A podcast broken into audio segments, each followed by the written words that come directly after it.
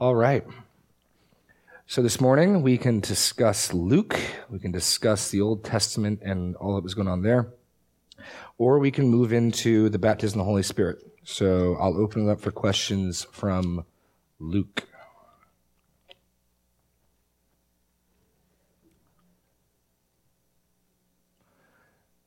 Going once. Yes. Oh, yes. Deb.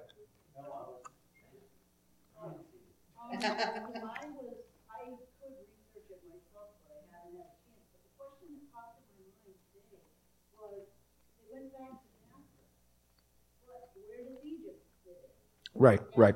Yeah. Yeah, yeah. In Luke's account, Luke, um, a couple of years go by in between those verses. We know we're dealing with forty. We know we're dealing with forty days.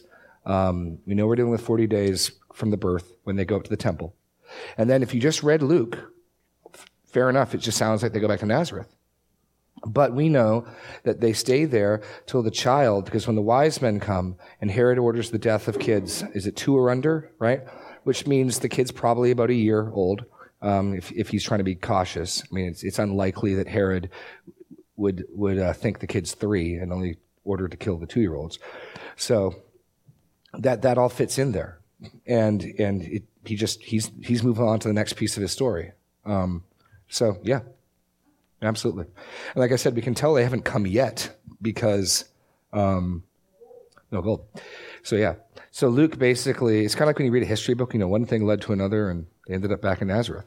You know, yeah, well, what do you mean one thing led to another? Um, it's your job to tell me what those things are. Adolf Hitler failed out of, uh, out of art school. One thing led to another, and the United States bombed the sovereign com- company of Japan, country to Japan. You know? Um, yes. Of, of of.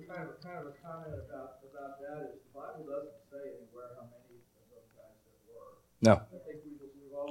Three gifts. Right. Right. We have no idea. It doesn't say, it doesn't say the kings either. No. It says wise men. The Greek word for that is also sometimes translated sorcerer, actually. Yeah. Yeah. Three rich, three, no, not three, just some wise guys. Um, three gifts gold, frankincense, but wait, there's myrrh. Um, yes, Elsa.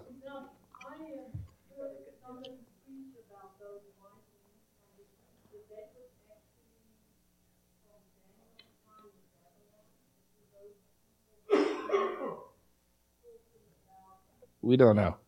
I mean, perhaps this this is this is all part of these are all part of supposals.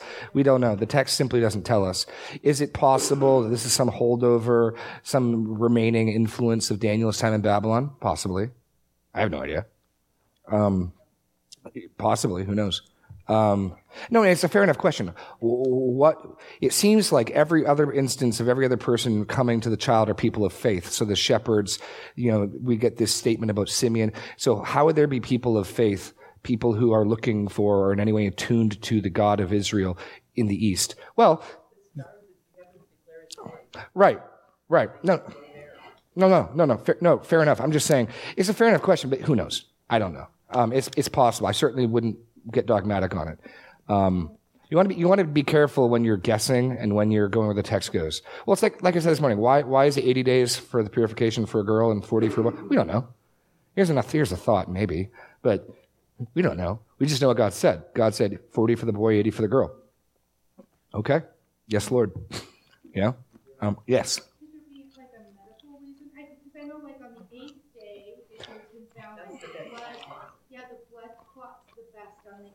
Yeah. I don't. I don't know because she's not. She's not prohibited from from from people in the community. She's a, she's prohibited from temple worship. So this isn't a medical issue. This isn't like a husband not being able to lay with his wife for a period of time afterwards. Right? This, this has nothing to do with that. This is ceremonial uncleanness. She's not allowed to participate in the cultic life of the community um, at the temple because she's ceremonially unclean. She can't touch things that are that are that are sanctified and set apart for God. I don't think there's any medical connection there. Um, no, no.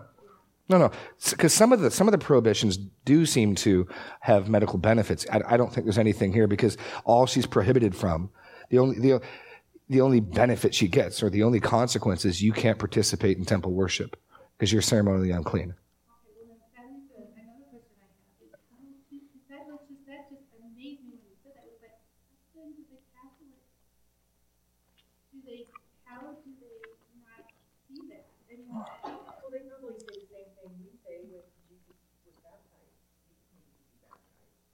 Right. Well, I'm sure. I'm sure they could.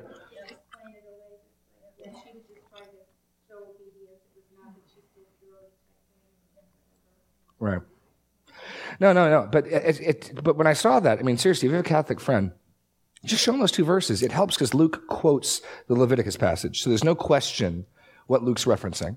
And then Leviticus tells you this is a burnt offering and this is a sin offering. What is, what is Mary bringing? She's bringing a burnt offering. She's bringing a sin offering for, to what purpose? To make atonement for her sins. That's what Leviticus says. So you can show that to somebody and. We don't have any reference of Jesus ever making a sin offering. No. No.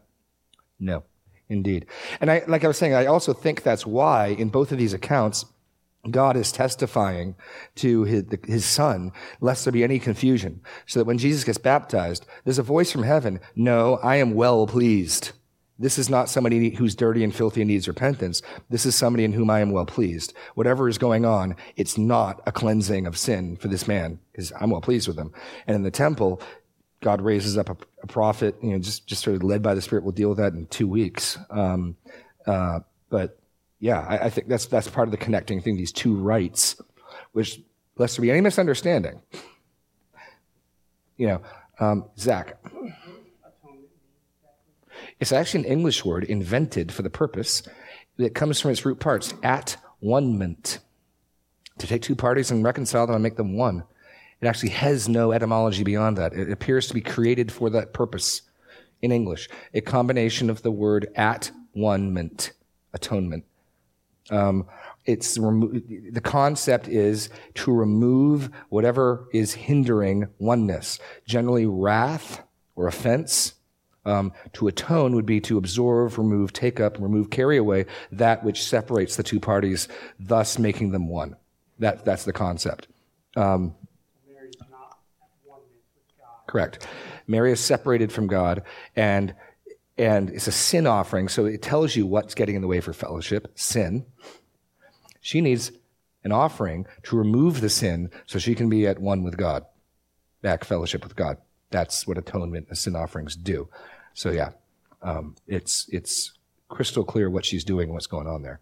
Um, but any other any other? Yes, Sarah.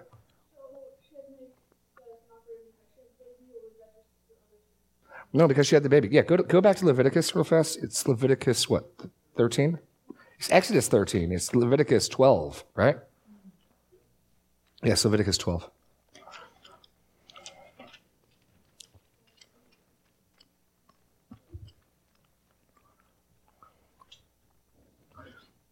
the Lord spoke to Moses, saying, let's pick it up in verse 1 speak to the people of Israel. If a woman conceives and bears a male child, um, she shall be unclean seven days, is at the time of her menstruation. So there's two levels of uncleanness. There's like the really unclean, no one can touch you, which um, probably would exclude marital intimacy, things like that. Like you're unclean, like you're in your menstrual cycle, you are, you know. Um, and again, nothing about that being like sinful. It's the picture, blood and the shedding of blood for sin are the big Levitical concepts that tie up in sin and uncleanness, which is, um, what's going on here.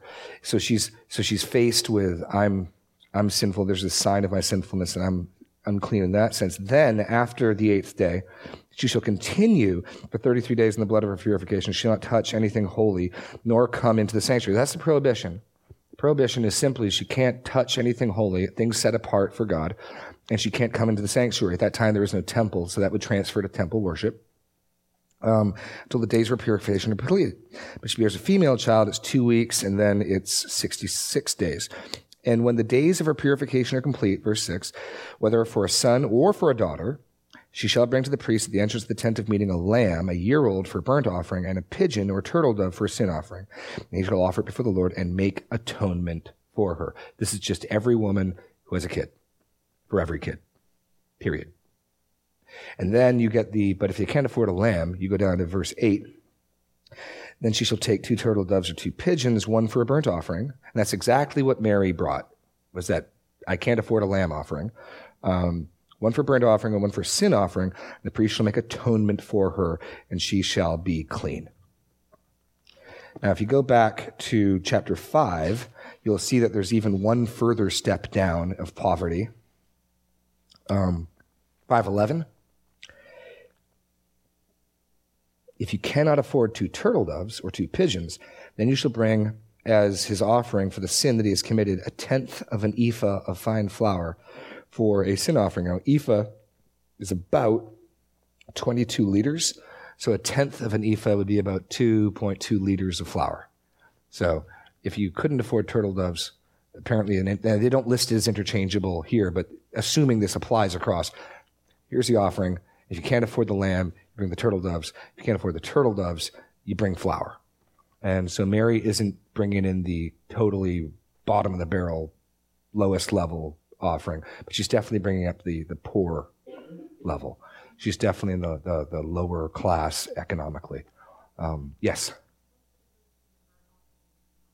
What's the difference between a burnt offering and a sin offering?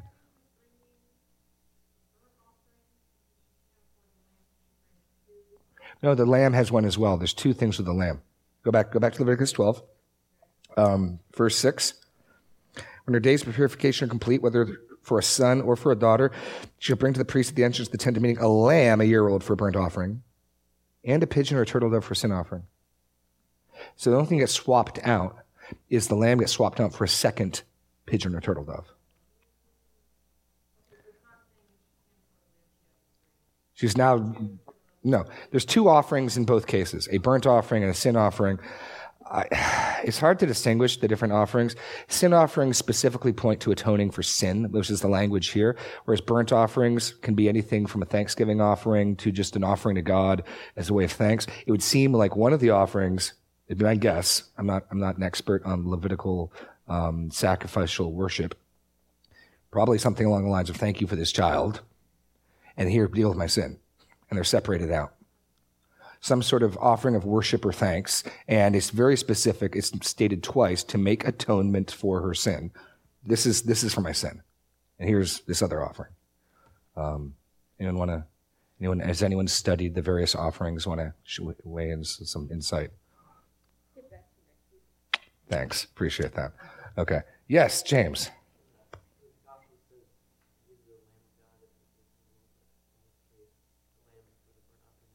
Right. Now, there's different offerings with different animals. The, the offering we do to a lamb, though, is Passover. And that's Jesus Christ, our Passover lamb, has been sacrificed. So here's an instance where the sin offering isn't a lamb. The Thanksgiving offering is a lamb, or whatever the burnt offering is a lamb. Sure. And there's various, there's various sacrifices for various things. And so this is the specific setup for this but lambs elsewhere for other types of sacrifices are used. So it's not as simple as, oh, it's a lamb, it must be a burnt offering. No, it depends what you're doing and why. The lamb could be a sin offering if it was Yom Kippur. Here, it's a burnt offering. So it's not, it's not like the various animals are designated for various types of offering. There's the type of offering and then the thing fulfilling it as separate entities.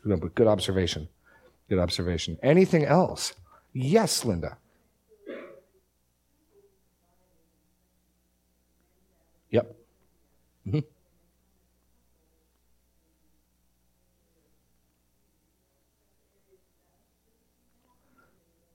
Well, no, the, the, law didn't even command they have to come to the temple. They could have dealt with this.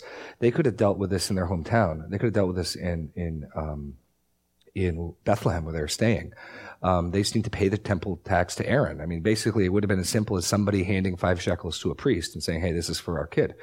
In regards to her sacrifice, she would need a priest, but there's synagogues in every town. They, they, you know, they perform sacrifices. So they could have, they, yeah. Sacrifices were very specifically on the altar in the temple. I think certain, okay.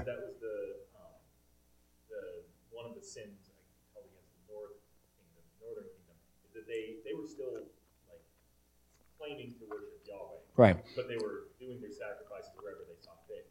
And God said no, only in the temple. So I don't think there were sacrifices okay. going on in synagogues. Those were purely for teaching. Okay. No, you're probably. I think. No, no, I think. I, I know that. I know that. I got. I got have to check. I maybe someone else has checked. I know that the the prescribed sacrifices had to take place in the temple. I I'm not sure whether or not free will sacrifices, Thanksgiving sacrifices, could be performed elsewhere. I'll I'll check into that. Get back to you. But you may well be right. Um, I guess that means that every woman has to travel to Jerusalem after the birth of every baby. Then, okay. We'll see. We'll see. Um, well, every able-bodied man has to travel to Jerusalem three times a year. You get forty. You get forty. You get forty. You get forty. Lee's like, no, nope. I'm not going. I'm not going. And that Lee may be why you weren't given the uh, privilege of birthing the Messiah.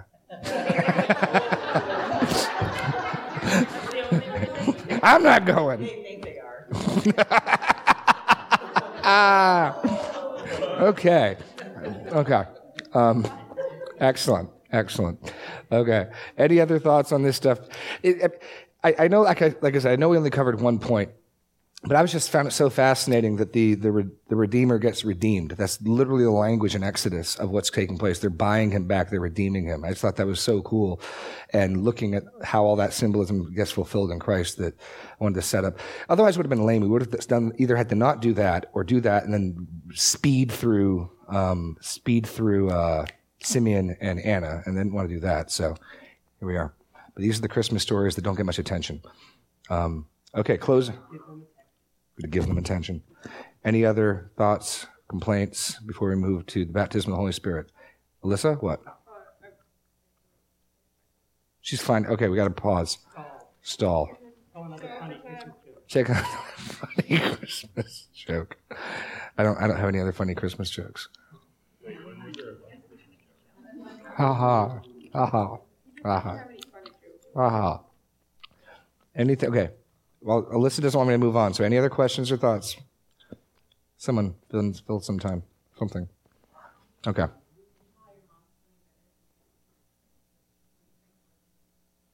Oh, my yeah, my mom went to uh, the pool with my sister and did some exercises, and actually was felt some significant relief. I think I think a fair amount. She, her her symptoms of MS have been progressing, but I think not as fast as she thinks. I think um, with the with trying to sell her house and everything, she's not been doing as much exercise, and I think she's realizing if I kept up my exercises, I might be feeling a bit better, which is encouraging. So that's good. Alyssa, can we move on yet? Okay. Alrighty then, going once, going twice, baptism of the Holy Spirit time. Okay. So,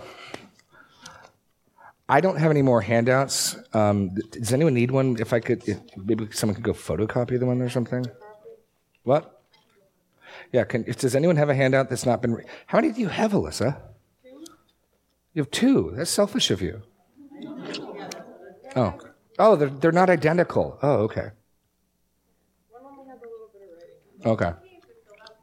It's okay if they're filled out. Okay, so right now you want to go make what a dozen? How many hands? How many people need handouts?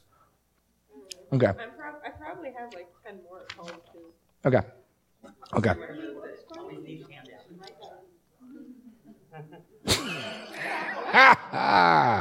okay. So to recap where we've gone,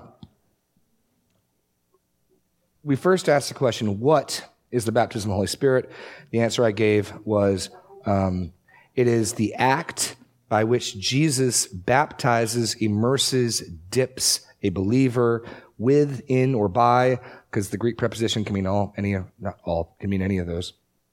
Um, well, it's dipped. Anyway, um, like when when the ship that Paul was on was shipwrecked, it was bap- Luke says it was baptized in the water. Um, okay, the act by which Jesus baptizes a believer with the Holy Spirit into His body, the church. That's that's that's the definition. Okay. Um, when, then we ask the next question when does the baptism of the Holy Spirit occur? And I argued it concurs for us at conversion. It is simultaneous with the other benefits of conversion, the forgiveness of sins, the adoption as sons, um, that those are one and the same event. And then we've paused because we have brothers and sisters, and, and again, I picked the Assemblies of God not to pick on them, but because I think they're probably some of the most like minded believers with us in many, many areas, except this area. And so rather than picking some crazy people that'd be easy to pick apart and who, you know, you know, I could grab Benny Hinn something and, you know, let's, let's pick somebody we actually would recognize as Christians. And not, I'm not taking that bait. I'm not taking that bait. I'm passing that one up. Okay. Um, and they, they argue that the baptism of the Holy Spirit um, is subsequent to. They, they, here's their phrasing from their 16 cardinal doctrines. So for the assemblies of God, this is a cardinal teaching. This is central. This is a big deal. The baptism of the Holy Spirit, they argue, is separate from salvation and follows the new birth experience. With this baptism comes such experiences as overflowing fullness of the Spirit and a deepened reverence for God. So again, to be clear, they don't believe that we're not saved. They see it separate from salvation. So they would say we're saved. However, those who don't have the Holy Spirit, who haven't had the baptism of the Holy Spirit, don't have a deeper reverence for God, don't have the fullness of the Spirit, um, don't have power to be productive in service. So you do end up, though, ultimately with a two-class system: those who are on the upper level and those who are just normal Christians. Yes. And? So they're they're saying that like Luther and Augustine and Calvin and Jonathan Edwards and Charles Spurgeon, and all of these people who never experienced this were doing this without this like overflow and abundance of the Holy Spirit. What were they doing? Just gritting their teeth? well, what if they would have had it? They would have been like crazy Yeah, we can only imagine, Zeb. Zeb, we can only imagine just what would have happened. No, I don't know. And there's very and there's variations of this. If you've if you've ever encountered the um, the the vineyard movement, they they I think they hold to this notion that like God caps this age with the outpourings of the Spirit. And so at the beginning and at the end, he saved his best wine for last. You ever heard that? No? Okay. So some people will recognize this stuff's been gone for a long time, and now it's back. Um, and we're getting and we're getting there. But anyway, I don't want to. Let's not bully these guys. Let's treat them with respect and look at this. But no, it does set up that two that two class system. The next point is this: What are the evidences of of the baptism of the Holy Spirit? And well, actually, before we get to the evidences, the next question was, okay, what do we do with the one or two instances in Acts where it looks like there is a delay? And you guys remember my answer for that? What we're seeing in Acts are two covenants simultaneously active, being active. Go, go to Hebrews 8 real fast. I'll, I'll show you the textual basis for this type of thinking. Um, and, and, Acts is a really fascinating book, but we've got to remember it is a transition period, a very unique and never to be repeated transition period. Two covenants are functioning. One is terminating and one is ascending. Okay? Look at verse 13. And he's just in chapter 8 talked about the superiority of the new covenant over the old covenant. In speaking of a new covenant, he makes the first one obsolete and what is becoming obsolete and growing old is ready to vanish away. So get that. At the writing of the book of Hebrews, even though the old covenant is terminating, it's still present. It's getting ready to vanish and disappear. That sure seems to be it, yeah. I mean, the text doesn't tell us at what point, but yeah, because once the temple is destroyed, there is, you can't function within it. So, so let me unpack what I'm saying. I'm not saying that there are two options for salvation for a way. Once, once the message of the gospel comes, either, either believe or perish.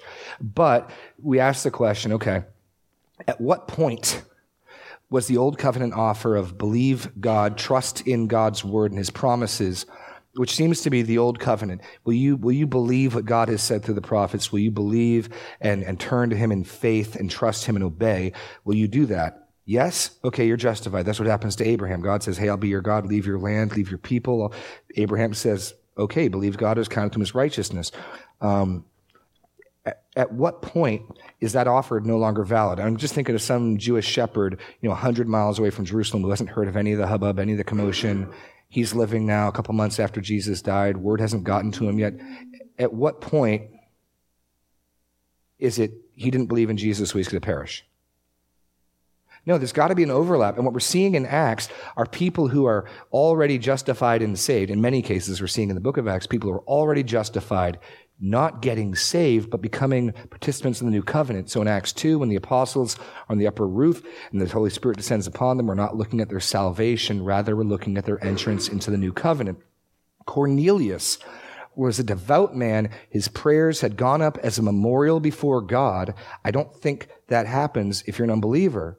Because anything not done in faith is sin. Without faith, it's impossible to please God. How did Cornelius' prayers go up as a pleasing memorial before God if he didn't have faith? I think far better, Cornelius is what was called a God-fearer. He was a Gentile who was, who was a worshiper of the Jewish God, but hadn't gone far enough to actually receive circumcision. And that's, that's a pretty big commitment as an adult. And he hadn't done that. He's a God-fearer. And God sends Peter to him. So I don't think we're seeing Cornelius's salvation. I think we're seeing Cornelius's entrance into the new covenant. Um, and that's what I think is going on with the disciples of John the Baptist in Acts 19. Again, they'd only received John's message, and John's message was repent and, and wait for the one who was to come. And the Bible repeatedly says that what John was preaching was gospel. It's not the gospel as we know it, because we're not looking for the one who is to come. We're, we're looking to the one who did come, right? But the text again and again says John preached the gospel. Um, and so my question is, people who responded to John the Baptist's message in faith, were they not justified? Yes, under the old covenant they were. John is the last of the old covenant prophets, right? With me? So in, in John 1, when Jesus collects his disciples, they're already followers of John the Baptist. I would submit they're already justified. If they've responded to John the Baptist's message in faith, and that's why there's no mention in John chapter 1 of people getting forgiven. It's people becoming disciples, people following him. This is the one of whom Moses and the prophets wrote. Um, so, so that's what you're seeing in a lot of cases in Acts. The other one, the other, and let's quickly go to Acts chapter 6, because this is their best argument, the best example. Um, where's eight? It's eight. Okay, it's eight. Yeah, yeah. Philip goes down to Samaria. Now, who are the Samaritans? Half Jews. They have a bastardized version of Judaism where they accept the books of Moses, but they've added another cultic things. They don't, they don't believe in writings after Moses. They've got an alternate place of worship. And the Jews had nothing but contempt and scorn for them. They're the ones who weren't faithful. They didn't toe the line. They intermarried with the pagan nations, and look where they ended up. And so Philip goes down there and he preaches the gospel to them. People believe. And we'll pick it up in um, verse 14. Now, when the apostles at Jerusalem heard that Samaria had received the word of God, they sent to them Peter and John, who came down and prayed for them that they might receive the Holy Spirit, for he had not yet fallen on any of them. But they had only been baptized in the name of the Lord Jesus. So, admittedly, we've got people who believed, who received the word, who've believed in Jesus, who've been baptized into the name of Jesus, who have not yet received the Holy Spirit. And so here's prima facie, absolutely a delay. These people got justified, and at some point after their salvation, they're going to have the apostles lay hands on them and receive the Holy Spirit. The question is, is what happens here normative? Is it programmatic for the church? I don't think it is. Um, so you got to ask the question, and, and, the reason I don't think it is, I've already shown you in the last couple of weeks from 1 Corinthians 12 that Paul assumes anyone who's a believer is baptized. By one Spirit, we're all baptized into one body, and male or female, um, slave or free, and made to drink from one spiritual drink. Um, Paul in first in Romans, sorry, in Romans six, as many of you who were baptized into Christ Jesus have been baptized into his death. If you're not baptized by Christ and his spirit, you're not in Christ. You're not part of his body. And if you're not in Christ and if you're not part of his body, you are lost. Um, that's the assumption by the time Paul's writing his, his writing. So what do, what do we do with this? Go back to Acts chapter one. It's notable that the only time tongues show up in the book of Acts are Acts 2, Pentecost. Um, it's implied, Cornelius, um, the Samaritans, and the disciples of John the Baptist.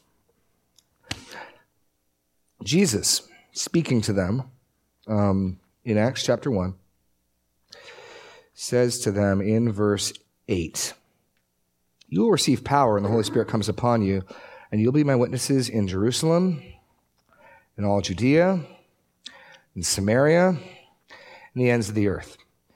And in each step, as the gospel moves one step further out, it appears as though God, two things happen. The Holy Spirit, in very visible, marked ways, makes it clear these next group out have received the Spirit. And God makes sure apostles are present to witness it. Those are the two things that happen. So who does God send to Cornelius? Peter. And then we're told in the next, and that account of Peter and Cornelius occurs twice in Acts back to back because we read about it in Acts 10, and then we read Peter tell about it in Acts 11. In other words, Luke is wanting to show us not only this happened, it was corroborated, it was reported back. Luke is emphasizing the, the record keeping. This is a big deal. And the church had to wrap its head around it. Um, in fact, the earliest, the earliest church synod or council is over what to do with the Gentiles and the law, and it's Acts 15. And are they allowed to eat things strangled, or what, did they get circumcised? What do we do with them? They have this big meeting with Peter and Paul and James in Jerusalem. And so when the gospel goes out to this next level, God sends an apostle and the Spirit in a very clear, so that's, go, yeah, go to Acts 11. I want you to get the point. Signs signify things. Signs attest to things. That's the point. And so the point of these miraculous gifts, at least in the case of Cornelius, is to enable Peter to argue as he does in Acts 11. So in Acts 11, Peter goes back to Jerusalem. Verse 15. As I began to speak, the Holy Spirit fell on them just as on us at the beginning. What happened to us is what happened to them. And I remember the words of the Lord, how he said, John baptized with water, but you will be baptized with the Holy Spirit. If then God gave the same gift to them as to us when we believed in the Lord Jesus Christ, who was I that I could stand in God's way? When they heard these things, they fell silent and glorified God, saying, Then to the Gentiles also God has granted repentance that leads to life. So, God sends an apostolic witness, and there's a very clear evidence saying that's identical to them. And then the same thing happens in Samaria because an apostle didn't go down there and preach. I would suggest the reason the delay for the Holy Spirit is until the apostles show up to witness it. That, that to me makes the absolute most sense. Admittedly, Luke doesn't tell us why the Holy Spirit delayed. And in fact, when he tells us the Holy Spirit did delay, it does seem like he's reporting something unusual. Like, this isn't what you'd expect. The Holy Spirit hadn't yet fallen on them. And then they send, what do they do? They send apostles there. And then the Holy Spirit comes upon them. Um, but in every other instance, we should assume, I would assume, the Holy Spirit's coming upon them, just like, just like when Paul preached in Acts 2. He tells the thousands of people present, repent, believe, be baptized, and you will receive the gift of the Holy Spirit. No delay, no second experience, it's boom. Right? With me? Yes? So does that make sense? So what we've got to make it clear, what we've got is writings in the epistles from Paul that assume every believer has been baptized in the Holy Spirit. That's the logic of 1 Corinthians 12 and of Romans 6 and other passages. So when Paul's writing, he's assuming you're a Christian, you've been baptized by the Holy Spirit. If you're not baptized in with by the Holy Spirit, you are not part of the body, you are not in Christ. That's the logic of Paul. So then we go to Acts. I, I, I then you go to Acts, where you got this transition period, and we do have to make sense of what's going on with this, some of these things. And admittedly, Acts is descriptive, not prescriptive. It's a book of history. It tells us what happened. It doesn't tell us what to do directly. Um, and what you'll find is with those in the charismatic camp, they're going to argue almost exclusively from Acts and have to downplay the epistles. Whereas I think it makes far more sense to let the epistles, which are to tell us what is and how we should act, be the guideline, and let let the, the, uh, the prescriptive text, where things are prescribed and truth is declared and just laid out, the clear trump the unclear, as opposed to taking acts and say, well, it happened there and we've got to repeat, that's got to happen to us. Um, that, that's okay. That makes sense. Yes, Lee. Question now.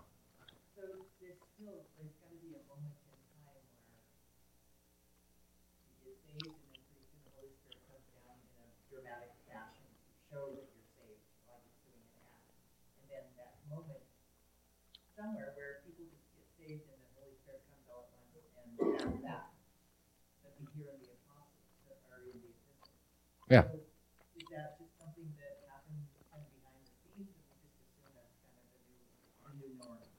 Well, let, let me let me say, let me say let me say this, and I'll, I'll bleed ahead to where we're going ahead. I don't think that I'm not arguing that only in those significant next step out occurrences, only there did the Holy Spirit show up with signs and wonders and miracles. It seems, certainly seems to be normative for the early church that in every church there was a smattering of people who could work miracles, people who could speak in other languages, people could interpret, and, that, and those gifts seem to be given at baptism. Now, I don't think it's normative that every person received the Holy Spirit spoke in tongues. Luke is, is clearly identifying to give credibility and credence to the gospel taking the next step out, the gospel taking the next step out. He's, he's highlighting to Theophilus how what Jesus said in chapter one gets fulfilled in very clear and remarkable ways.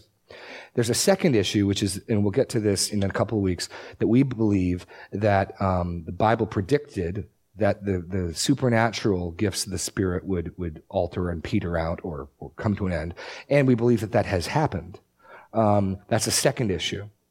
So it, it, certainly appears to be normative that in the first century, and even if you read like the apostolic fathers, by the, by the end of the first century, beginning of the second century, they're already disappearing in the record and the witness of the apostolic fathers and the, the earliest church documents. Um, so there's two things going on. One, yes, across the boards there there were, and Paul when Paul's writing, he's assuming there are people in your congregation who, who work miracles and stuff. And he does not assume everyone has a gift of tongues.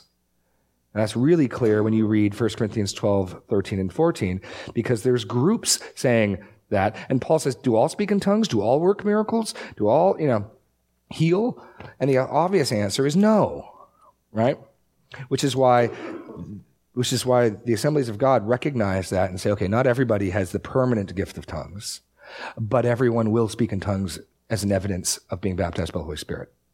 So to, to put up the two views, they're arguing every believer can, should be baptized by the Holy Spirit, and when they are, they will speak in tongues. And I'll quote them on that so you it's not me saying it. The initial physical evidence of the baptism of the Holy Spirit, cardinal doctrine number eight.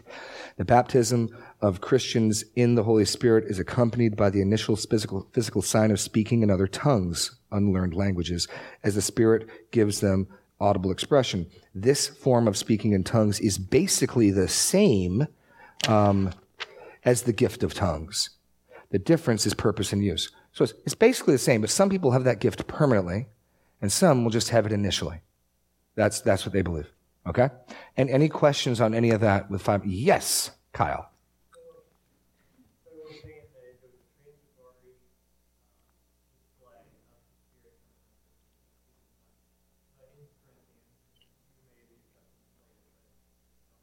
Yeah. Yeah. Yeah.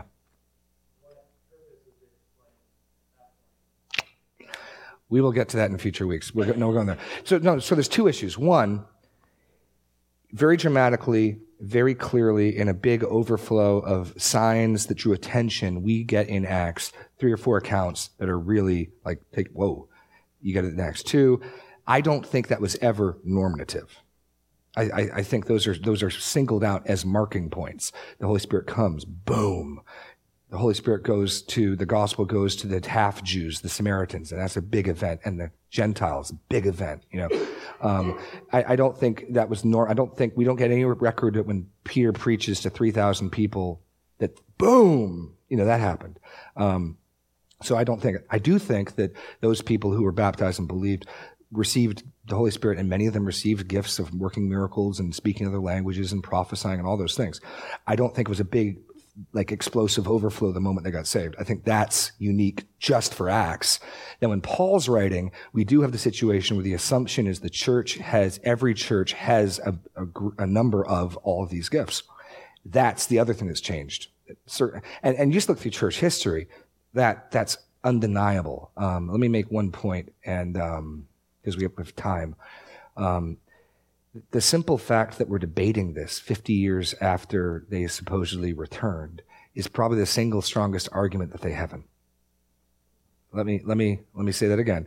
This, only in like the last 50, 60, 70 years has there been any.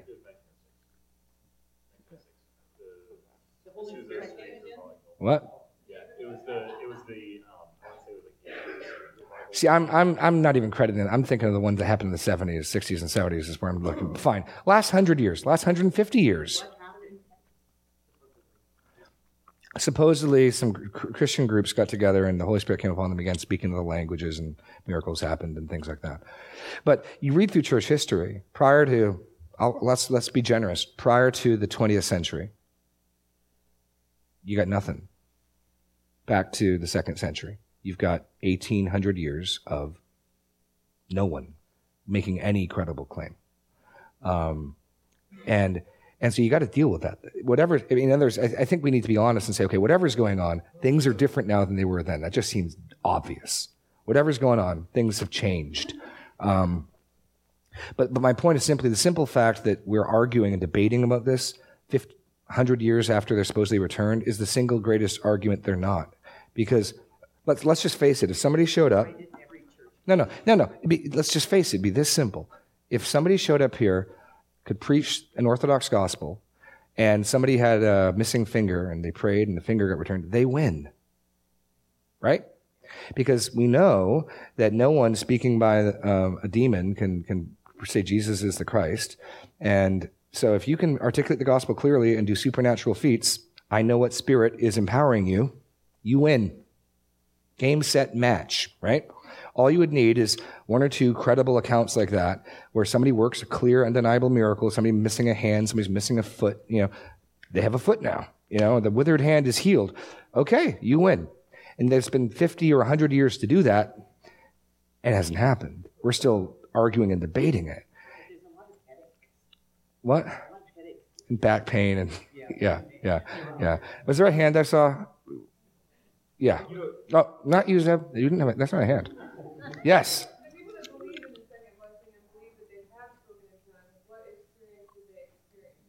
Well, no, what we'll do is we're going to, the next thing we're going to deal with after the baptism of the Holy Spirit is tongues. And then we'll look at tongues itself. Um, I would submit to you one final thing, and we'll look at, pick this up next week. Every time the New Testament, especially Paul, every time the New Testament and Paul um, teaches about the evidences of the Holy Spirit. It's not tongues, but the fruit of the Spirit that we're looking for. To me, that's the biggest danger of this is what we're getting at is, am I spirit filled? Have I spoken in tongues? Rather, it should be like, am I spirit filled? Am I loving my neighbor? Am I loving other Christians? Let this, do not be drunk with wine, but be filled with the Spirit, speaking to another in psalms and hymns and spiritual songs, giving thanks to God from your heart. That's the evidence. That's the evidence of being filled with the Spirit. You can't fake that. Yeah, that's Right. a lot harder. It takes more work. So, anyway, that's that's where we're going. We'll pick this up next week um, and go from there. Yes.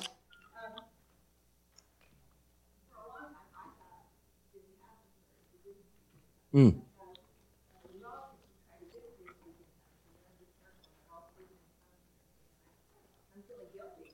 Right.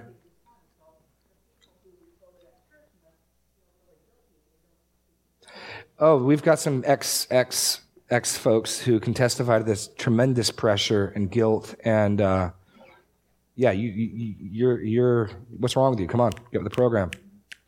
I've had people. I've I know of people who they started like start repeating after me. That they'll give them gibberish to say to try to jumpstart it. I'm not even making this up. Am I right? You're with me? You know, I should have bought a Honda, but I bought a Kia. Just sort of repeat that. No, that's not even a joke. This is not even a joke. You got to kind of get thing jump started. So I've, I've, I've heard of that. Um, but we'll, but we'll deal with we'll deal with that next week. And okay, what what is the gift of tongues? Um, God bless. Have a good day, and uh, we'll see you all next week.